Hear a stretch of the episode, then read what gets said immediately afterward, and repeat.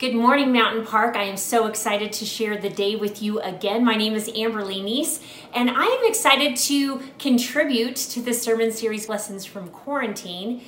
When our kids were little, we, uh, when they were too young to speak yet, uh, oh, those were the days, but when they were too young to speak, we taught them sign language. We thought that that would be a great way to empower them, so we taught them things like thank you, and I'm and I'm sorry, and please, and more. So thank you, this is I'm sorry, please is like this, although our kids never got that. They kept doing this like they were gonna put themselves into some kind of um, heart failure.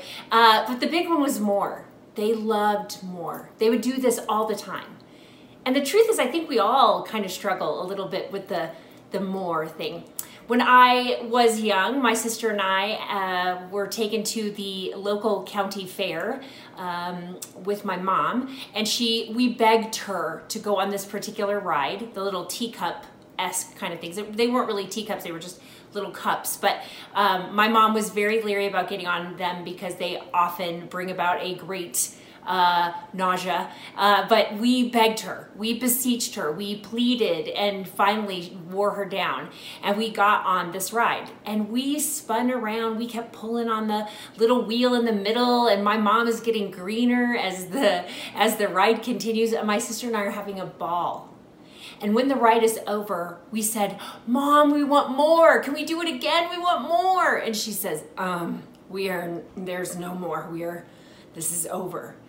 But the interesting thing was, as my mom exited the ride, and the ride operator was being distracted by, by a beautiful blonde in line, um, and was not paying much attention. And a, a switch got flipped, and the ride started to move again, slowly at first, but my sister and I were like, this is great. The problem was neither of us were were like se- seated at the time. We were trying to exit the vehicle, and so my legs started to move. I mean, like, we were moving, and all of a sudden I realized, no, no, no, more is not at all what I wanted. I asked for more, but I didn't know what I was asking um, for when I got it. And I think all of us struggle a little bit with more-itis.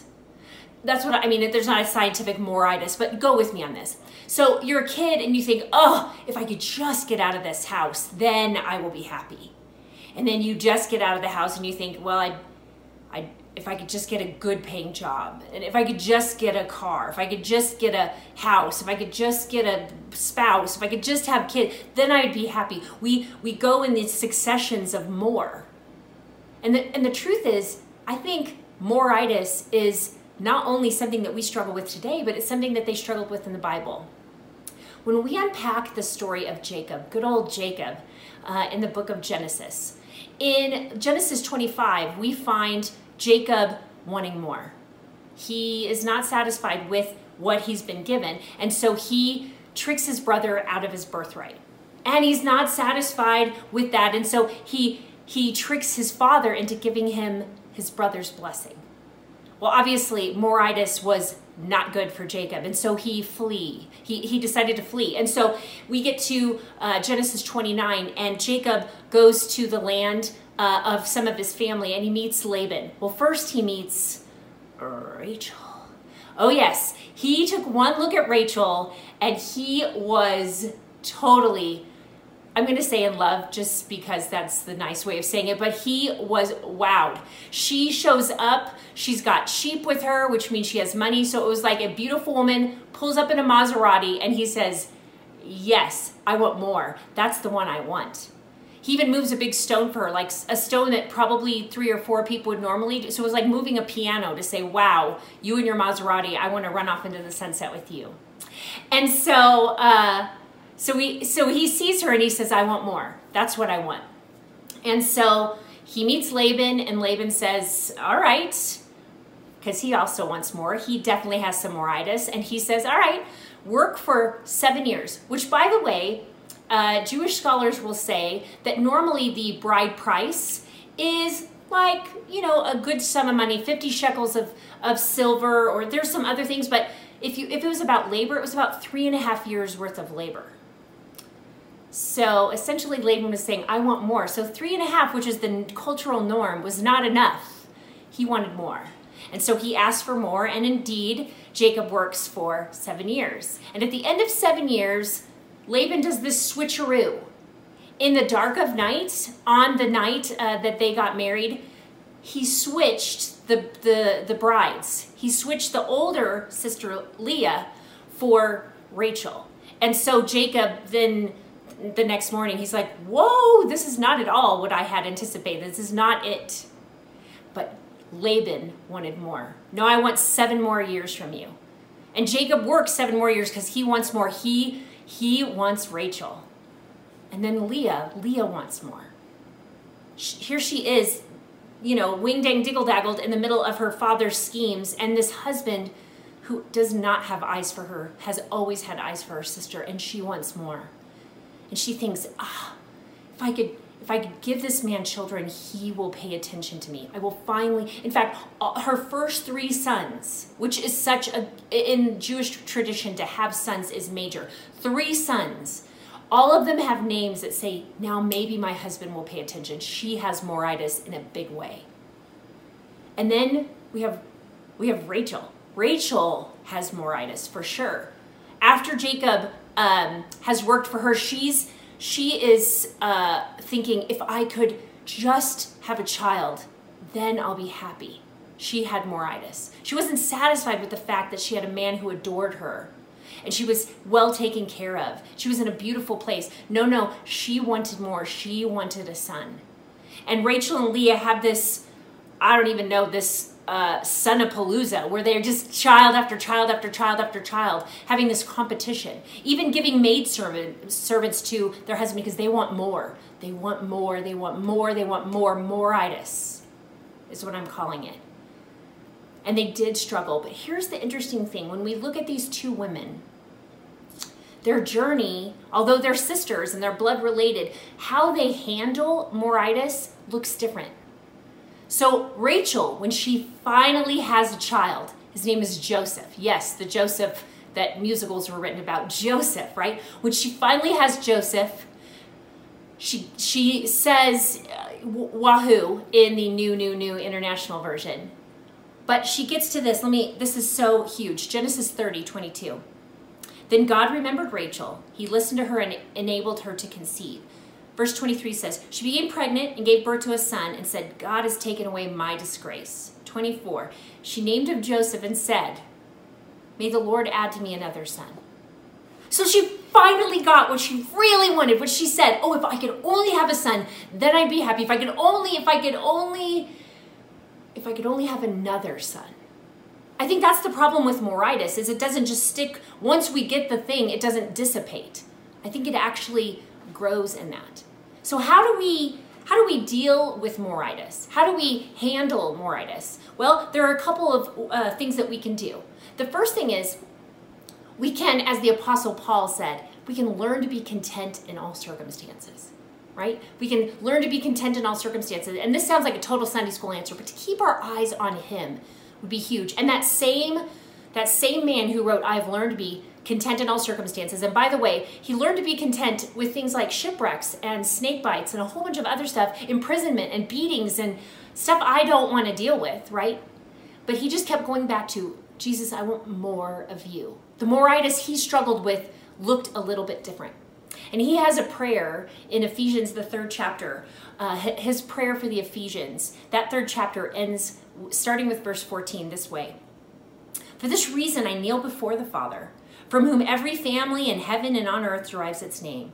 I pray that out of his glorious riches, he may strengthen you with power through his Spirit in your inner being, so that Christ may dwell in your hearts through faith. And I pray that you, being rooted and established in love, and I think that that's the, that's the crux there, being rooted and established in love, may have power together with all Lord, the Lord's holy people to grasp how wide and high and deep is the love of Christ, and to know this love that surpasses knowledge, that you may be filled to the measure of the fullness of God. That is moritis in its purest, most beautiful form.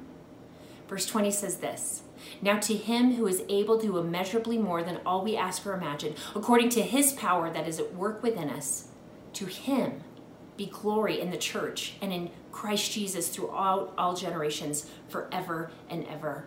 Amen. So let's get practical. how do we combat our moritis? And maybe I'm the only one. If I could, if we could just get through this quarantine, if I, if I could just get, I, I lost my job actually due to COVID. And I have said many a prayer. If I could just get, if I could just get a job that would take care of this thing, if I could just be used to help people, if I could just. So how do we combat that? What does that look like? Well, in our house, we have a tradition. Um, well, maybe my kids will probably tell you they're, they're voluntold to participate in this, but it's something that we do called an Ebenezer. The Ebenezer were the, were the Old Testament, like, altars that God would have people to, uh, set up to remind them of what he had done. And the Ebenezer in our house, we actually have a couple of them for different reasons, but the Ebenezer that started in January twenty twenty was that we have rocks and we write with Sharpie. It's very scientific and spiritual, but we write with Sharpie something that God has done, and then we keep a, a, a pile of these rocks to, to, to remind ourselves what God has done. Why is that important? Well, because when we're rooted and established in love, we remember to give him glory, and moritis starts to dissipate.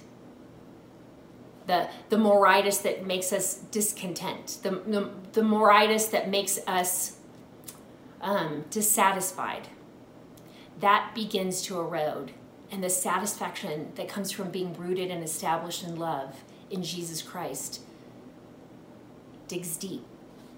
So let me go back to the... Um, to the sign language for a second, because I told you I, I want to leave you with something practical. Yes, you can build an Ebenezer in your house. You're welcome to message me. I would love to show you a couple of our Ebenezers if you'd like to do something like that. It's pretty much dollar store uh, stuff, and dollar store is a gift from the Lord Jesus, but it's pretty much dollar store stuff, but it's very meaningful um, to our family. So if you'd like to do that, that's great. But let me give you those same sign language things that we talked about. We talked about thank you. So take a moment each day and thank God for all that he's done. It's really easy to stick in moritis if we forget just how much we have. Clothing on our back, food in our mouths, a roof over our heads, a, a, a community of believers that we can grow alongside. Even though we can't necessarily meet together, we can still grow together. So we say, thank you, God, every day for what you've done. Do it throughout the day if you need to, as many times as you need the, the reminder. And then I'm sorry.